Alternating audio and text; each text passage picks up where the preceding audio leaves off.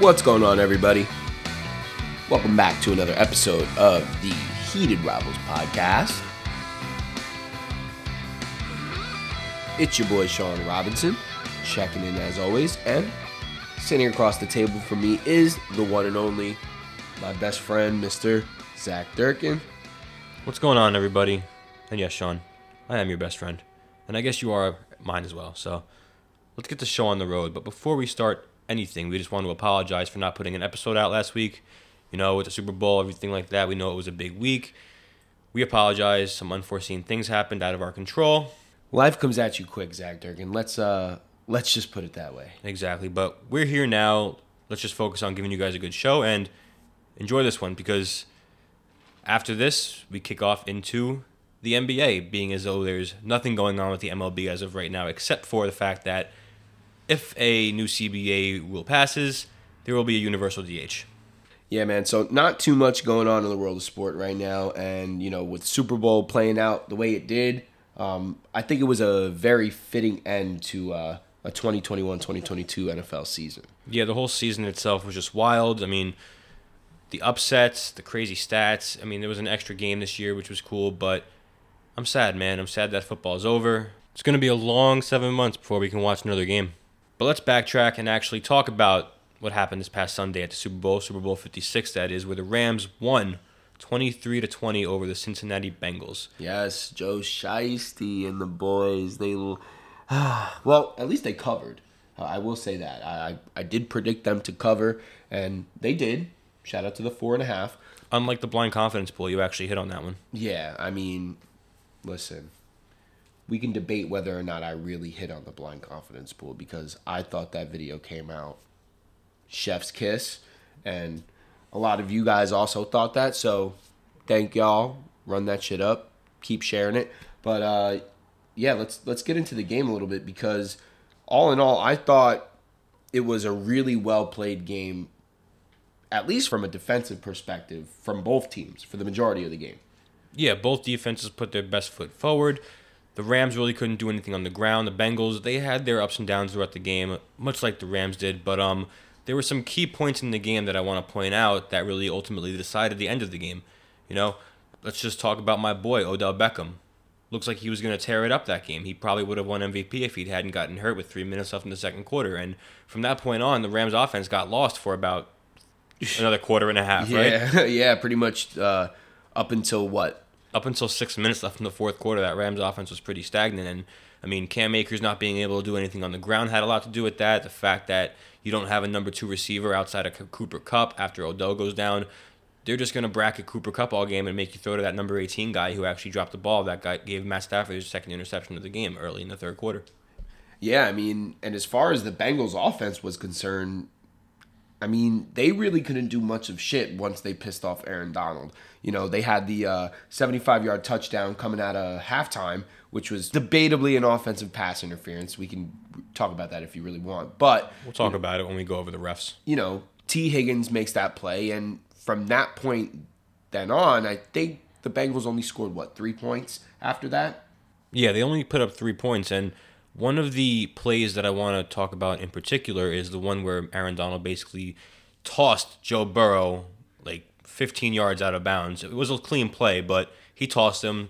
The uh, bench got a little heated. Aaron Donald started getting picked on a little bit by some of the guys, and I think that ultimately lit a spark under his ass. And he proved why he's been the best defensive player in the league for the last eight seasons since he's entered the league. And yeah, I mean, if you needed a fucking little history lesson on how dominant Aaron Donald has been, we'll get to that in a second. But, you know, that LA defense as a whole really started to step it up. Um, no thanks to Jalen Ramsey, by the way, who None was getting fucking roasted all game. And if it wasn't for Aaron Donald, probably would have been the GOAT, as in the biggest asshole uh, of the Super Bowl. You know, he got roasted to the tune of 160 yards all day by Tee Higgins and uh, Ja'Marr Chase. So, you know, I'd be uh, writing Aaron Donald a check with my name uh, with his name on it and just have him put any kind of number he wanted on there because he's probably he's the reason why Jalen Ramsey is wearing a Super Bowl ring right now. Yeah, I mean, let's be honest. The bulk of that of those yards and the touchdown were given up on that debatable pass interference on Tee Higgins, but Ja'Marr Chase, he kind of roasted him all game, starting off early with that, what, 40 yard pass, the one handed catch down the sideline? Yeah, I mean, was phenomenal catch. Shades of your boy OBJ. I, I know they're ex LSU boys, but yeah, I think we really saw Ja'Marr Chase kind of take that leap into top ten, top five receiver in the league category. Oh, I, I think he's. I think he's top five. You I think think, so? he's. I, I think he's top five already. I think he's just going to get better. Interesting. I mean, I can't wait for our top 10 shows because I think we're going to have our lists are going to look very different this year. So, can't wait to do those. Those will be coming, you know, later in the summer and possibly in the spring. But back to the game. Um, you know, I feel bad for Joe Burrow, okay? You know, and this kind of goes back to the NFL draft, okay? And I had just mentioned this earlier that last play of the game where you know Aaron Donald just destroys uh, the left guard and completely just hawks Joe Burrow down.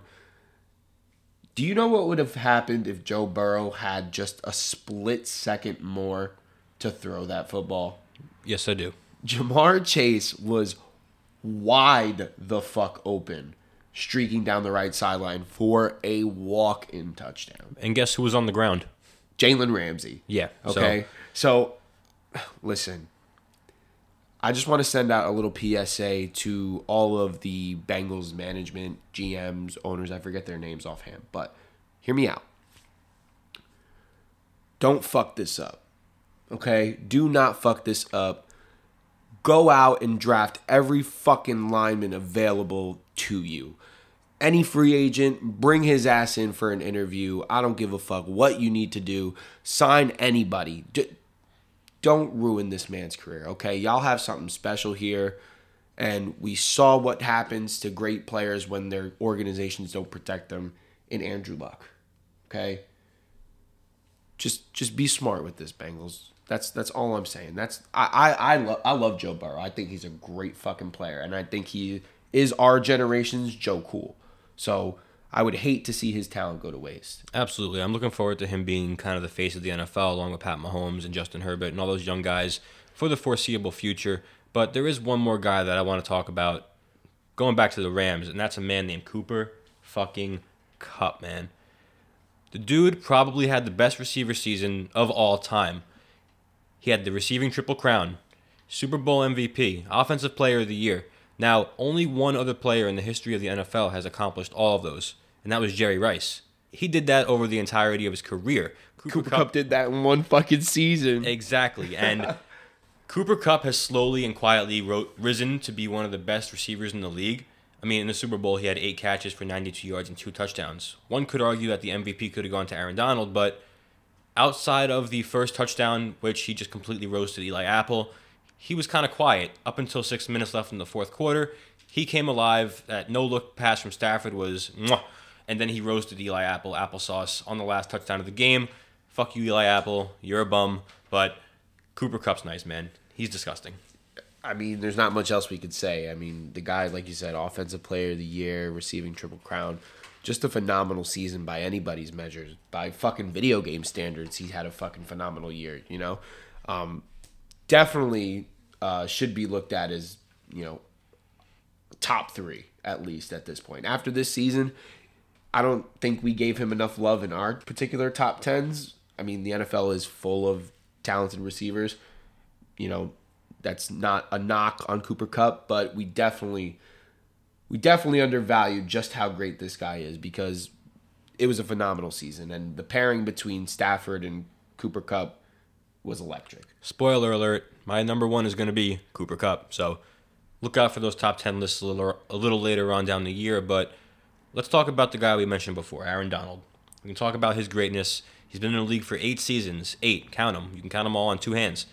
Eight Pro Bowls, seven All Pros, three time Defensive Player of the Year, a Super Bowl champion, and a 2010 All Decade team.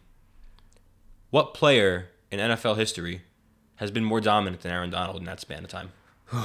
Man, There's only like a handful. I mean, one of them is on your shirt right now, Zach. Um, none of you can see us, but Zach is rocking a uh, Lawrence Taylor tee today, and honestly, we haven't seen that kind of dominance since LT. So, I mean, Aaron Donald definitely is the best defensive player I've ever seen play as in my time of watching football. I mean, you want to throw guys like uh, I don't know Ray Lewis up there because we got to see Ray Lewis for the majority of his career. You could throw Ray Lewis know, in there, Dar- Ed Reed, J.J. Watt. I Darrelle mean, Revis in his prime. Yeah, all those guys were disgusting, but I don't think anybody disrupts a game and is as dominant as Aaron Donald than LT. And I got to give you a little credit here, Sean. I think the guy that you over you have over there in Big D is the next one up for that. Micah Parsons is a stud. Wow, you you really mean that, Zach? Yes. Wow. I, I, I know I just said wow like four times, but I'm just astonished to see that you would, you know, let that comparison be a thing. So I'm not comparing the LT. I'm just saying, you know, maybe a little passing of the guard here, with Aaron Donald potentially retiring, Michael Parsons coming into the league and kind of taking over as that next defensive player of the year type caliber player because in all, in all honesty, if he wasn't a rookie, he probably would have won that too. well, those are some kind words coming from a Giants fan, and as a Cowboys fan, I appreciate it. Yeah, I'd lose credibility if I said anything otherwise. So I mean, yeah, because you'd just be speaking blasphemy at that point. But um, yeah, Aaron Donald is fucking amazing and probably the number one reason why the Rams ended up winning the Super Bowl. But we do got to show some love to Matthew Stafford, okay? And this is a conversation that has been swirling around uh, the last couple of days after the Super Bowl, okay? Is Matthew Stafford a Hall of Famer?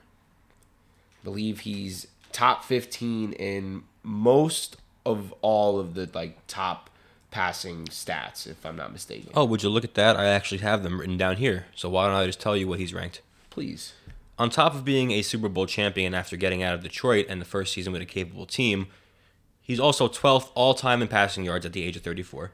He's 12th all time in passing touchdowns, and he's only 53rd in interceptions all time. And there's a lot of names on that list because a lot of them have ties, but one would think that the gunslinger that Matthew Stafford is, that he'd be like somewhere in the top 30 of interceptions or something like that. Nope. He's not even in the top 40. So you have a ton of quarterbacks that are higher on that list that are in the Hall of Fame. I think Matt Stafford getting out of Detroit was the best thing for him, and the Rams brought him in there to win a Super Bowl. And I think him doing that and playing at an elite level for the most of the season. I mean, he had his bad weeks, but that no look pass. Who else is doing that other than Pat Mahomes and Aaron Rodgers? Realistically, come on now. The arm talent is all there. It's been there since he got into the league. He just needed a good team. I, I think that's it. I think he's a Hall of Famer. all right well what i took from uh, what you just read is that matthew stafford has had a great career in compiling stats now does the super bowl kind of like put the cherry on top of his career? Y- yeah in some respects but has matthew stafford ever won an mvp no. Has he ever won an offensive player of the year award? No. Has he ever really been on you know good teams? I mean listen i get it. He spent most of his career in detroit. But i think you know if he doesn't decide to retire i think we need to kind of see what happens after this year for matthew stafford before i want to throw him into the hall of fame. And you know like we said this conversation has been going around in nfl circles and i think richard sherman brought up a good point. Um, you guys can go check out the, his podcast but the point he pretty much made was that like what is the bar for the hall of fame at this point?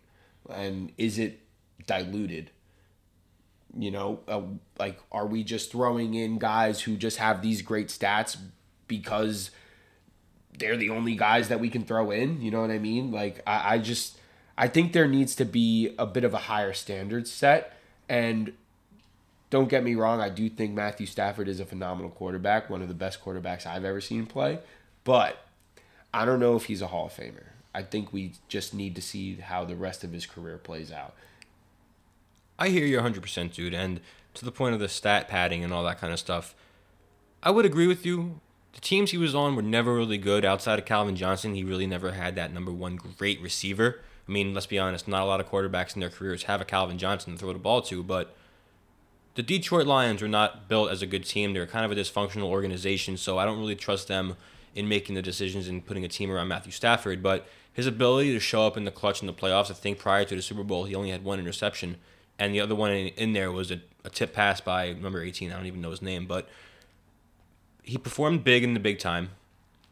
He proved to everybody that he's got arm talent and he can play at an elite level with whoever's around him. Don't get me wrong, Cooper Kupp is probably the top three receiver in the league, like you said, but I just think that the toughness on the guy, the character, and his ability to be clutch down the stretch is ultimately why I would put him in over some other guys. No, I think you're right. 100%. He's he's got Hall of Fame toughness, okay? I put his toughness up there with guys like Terry Bradshaw, you know, those old school quarterback type guys like Matthew Stafford is a tough son of a bitch. He broke his collarbone and came back into the game and threw a game-winning touchdown pass against the Browns Like- in his rookie season. Yeah, no, like nobody does that shit anymore, you know. And honestly, he took a fucking beating in the fucking in the Super Bowl as well, you know. Like that was a very tough game played by both those defenses, and you know, ultimately, I think just the Rams. This is what the Rams were built for. You know what I mean? This is why they spent all those picks. They sent all those picks away to get these players to come in here to win a Super Bowl, and they accomplished it. Yeah, fuck them picks. They don't have one. They don't. They don't have a first round pick until 2024. But I don't think the defense and the offense were the only reasons the game ended the way it did, Sean. There's been a lot of controversy surrounding the game about the refereeing and all that kind of stuff.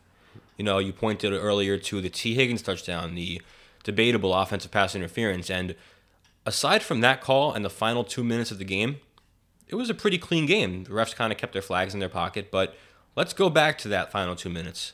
that final two minutes was like a whole little synopsis of the entire NFL season, just wrapped into, you know, however many plays it was. But shit, Yeah. So you started off with the first penalty. I think it was on third down, and Sean and I were watching the game together, and we kind of knew it was going to happen based off of the formation and the motions and all that kind of stuff. But ultimately, Cooper Kupp ended up being covered by a linebacker and Logan Wilson. yeah, I think we both looked at, like we both audibly said, "Oh fuck."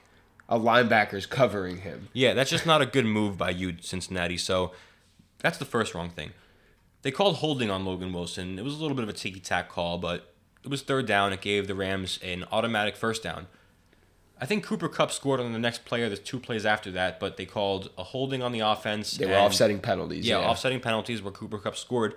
But then I think he got down to like second or third down, and they ran a little out route to Cooper Kupp. Eli Apple. Oh, Eli Apple, bro. Oh, Brandon Marshall just oh put out what are you doing? that he told Eli Apple when they played for the Giants, do not give a number one receiver outside leverage. And what did he do to Cooper Kupp on that play? And the game winning touchdown. Took two steps to his right, which was to the inside part of the uh, field, Where you have help. which would ultimately give Cooper Kupp the outside. A free release to the outside, and Eli Apple got called for pass interference, put the ball on the one yard line, and they went right back to him on a little end zone fade. Cooper Kupp caught the ball, game over. Cincinnati had a drive, but like you said earlier, Aaron Donald didn't really allow anything to manifest there. Do you think that the penalties ultimately were good calls? I just think the NFL has an officiating problem. I got to be honest with you. I just think that these refs have their own interpretation of the rules, and nobody is on the same page when it comes to how these rules should be, you know, officiated. And I think it needs to be addressed at this point because something's got to give. We can't have these games being decided by these ticky tack calls and bullshit penalties and who's upset over this and which fan upset over that. It's it's it's bullshit at this point. I think the refs have way too much power in deciding games ultimately. You know, the judgment calls, I don't really go by that. Um, you want to talk about consistency? Probably the most inconsistent sport when it comes to refereeing. You didn't call one all game. You wait until the last three minutes to call your first penalty.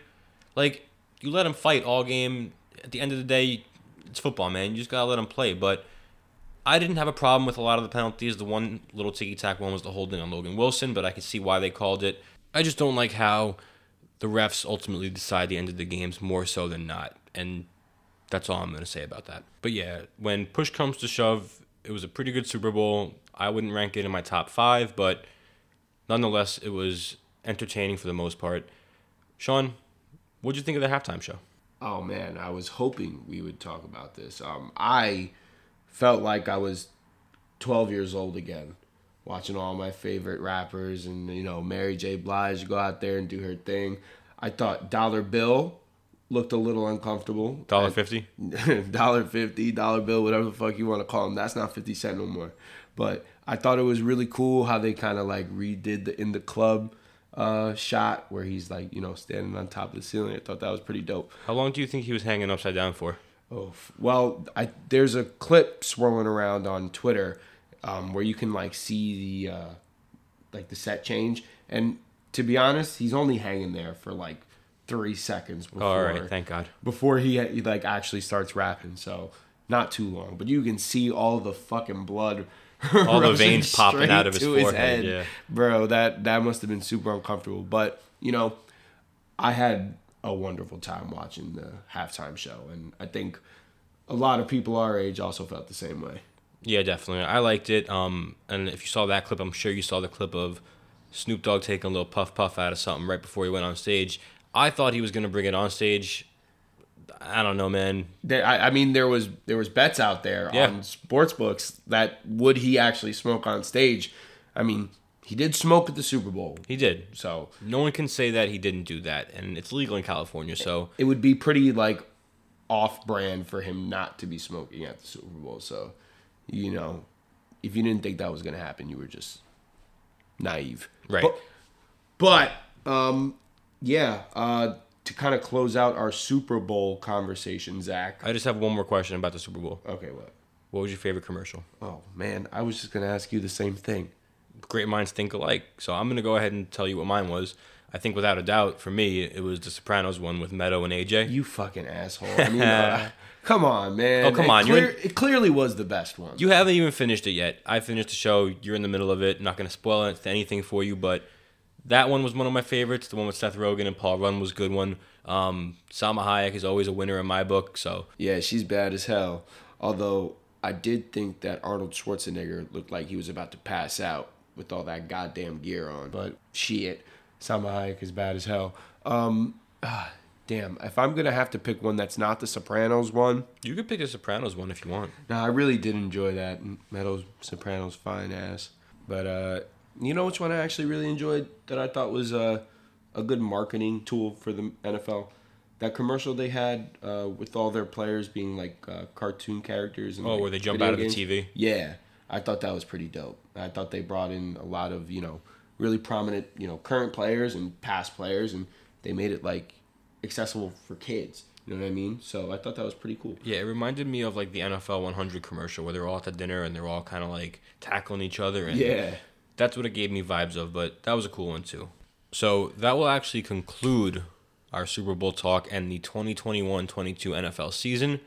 It's going to be a little while before we talk about anything NFL related, unless it's like some breaking news or one of our favorite players gets traded or goes to another team on some crazy shit. Um, but one more thing that I want to talk about before we get out of here is the Giants and the Cowboys seasons were kind of disappointing in their own little ways. Yes, they were. How are you feeling about your Cowboys going into this offseason? I could tell you one thing. I'm feeling optimistic about my Giants. You know, got a new GM, young guy, offensive minded coach, putting together an all star staff. It's hard to, you know, be pessimistic about this team because it can't get any worse than what it was.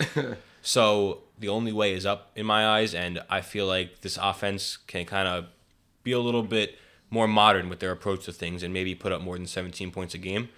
Defense, love the hire at DC and Martindale. Going to bring that attacking defense back. Blitzes like crazy. So looking forward to that and looking forward to the draft, man. But like I mentioned, both of our teams were very bad for different reasons or disappointing in other words. Sean, why you you had a much better season than the Giants? Why are you looking so gloom? Uh, man. Because honestly, Zach, I think you have much more reason for optimism as a Giants fan than I do as a Cowboys fan Whoa. right now. Okay, because like you said, it can only get better for you from here. But my feeling as a Cowboys fan is that this is the bar. Really? This is the bar. There's like some imaginary fucking line that Jerry Jones just seems like he's okay with hitting. And what I mean by that is he's okay with his team being just good enough and have just enough cohesion amongst the uh, organization to like be a playoff team and be incredibly relevant. And you know that is partly in due to the fact that he's a great businessman. But as far as running a team is concerned i have no hope anymore What okay? else could he have done differently this season? well i'm going to tell you why i feel this way in particular as opposed to other parts of the season um, this man just doesn't know how to shut the fuck up okay he's been going on radio down in dallas talking about oh mike mccarthy is pretty much saying that mike mccarthy is like on the hot seat and then that like if it were up to jerry jones which like is a stupid thing to say because like it is. Um, Dan Quinn could definitely be the head coach of the Cowboys, something to that effect. So just like stirring the pot amongst the organization for no fucking reason. Just causing drama. And I just recently read something today that something happened with a cheerleader and Jerry Jones maybe videotaping them changing in their locker room and that he gave her some hush money to the tune of $2.4 million. I don't know if what you know about this or if you can answer to it, but it's just something that I heard. And you have your hands on your cheeks like you're thinking this is baloney. I don't know what to believe anymore. Okay, I just don't want to think about the Dallas Cowboys until the draft. So, no, you you guys will not be hearing any Cowboys talk from me for a while. So I'm I'm hope I'm sure everybody will will be very happy about that. Yeah, I'm I'm gonna be very happy about that. But you're gonna hear a lot of Giants talk from me. One of the best parts of being bad is you have a very interesting offseason, and the new league year starts March 13th. So we have that to look forward to. We have the combine to look forward to, and then the draft in April is when we start ramping up our NFL content back on the show with our mock drafts and whatnot. But until then, we're gonna have to find something to talk about because the NBA All Star break is next week. So we're gonna be basically jumping off of that point, kind of catching up with that league. Baseball's got to get their shit together. Like I said, universal DH. Everyone wins in that situation. Matt Harvey's in the news for some bad shit, but you know, baseball's been quiet because of the lockout. Yeah, man. And I'm sure once baseball, you know, like you said, gets their shit together, that couple week span, you know, if they decide to, you know, agree to something, is going to be fucking insane with teams just making moves left and right, trades, signings. So it's going to be crazy. Like you said, we got the NBA finally kicking off. I know personally for me, I don't really like to start paying attention to the NBA until after the All Star break because that's just when I feel like teams really start to like give a shit. But a lot of really great storylines in the NBA. Luka Doncic dominating. Uh, Joel Embiid having an MVP type season. The whole James Harden and Ben Simmons saga. So there is a lot to talk about, and we will get into those things in the coming weeks. And uh, yeah, man, it's going to be an exciting time. It's a new year, 2022. It's going to be a lot of fun shit to talk about in the coming months, I think. Yeah, man, for sure. But Knicks still suck, so nothing new there. No, nothing ever changes, huh? Nope, not gonna be talking them for a little while, at least until the draft again for them. But that's gonna cap off our NFL season and close out this episode of the Heated Rivals podcast. Thank you all for listening. Make sure you follow us on Instagram at Heated Rivals Pod 15. Get us on TikTok and Twitter at Heated Rivals 15. Listen to us wherever you listen to your podcasts on Spotify, Apple Music, Google Music, whatever you're listening to, as long as you're listening. Without further ado, I'm Zach Durkin, And I'm Sean Robinson. and this has been the Heated Rivals podcast. Take care, everybody. Peace.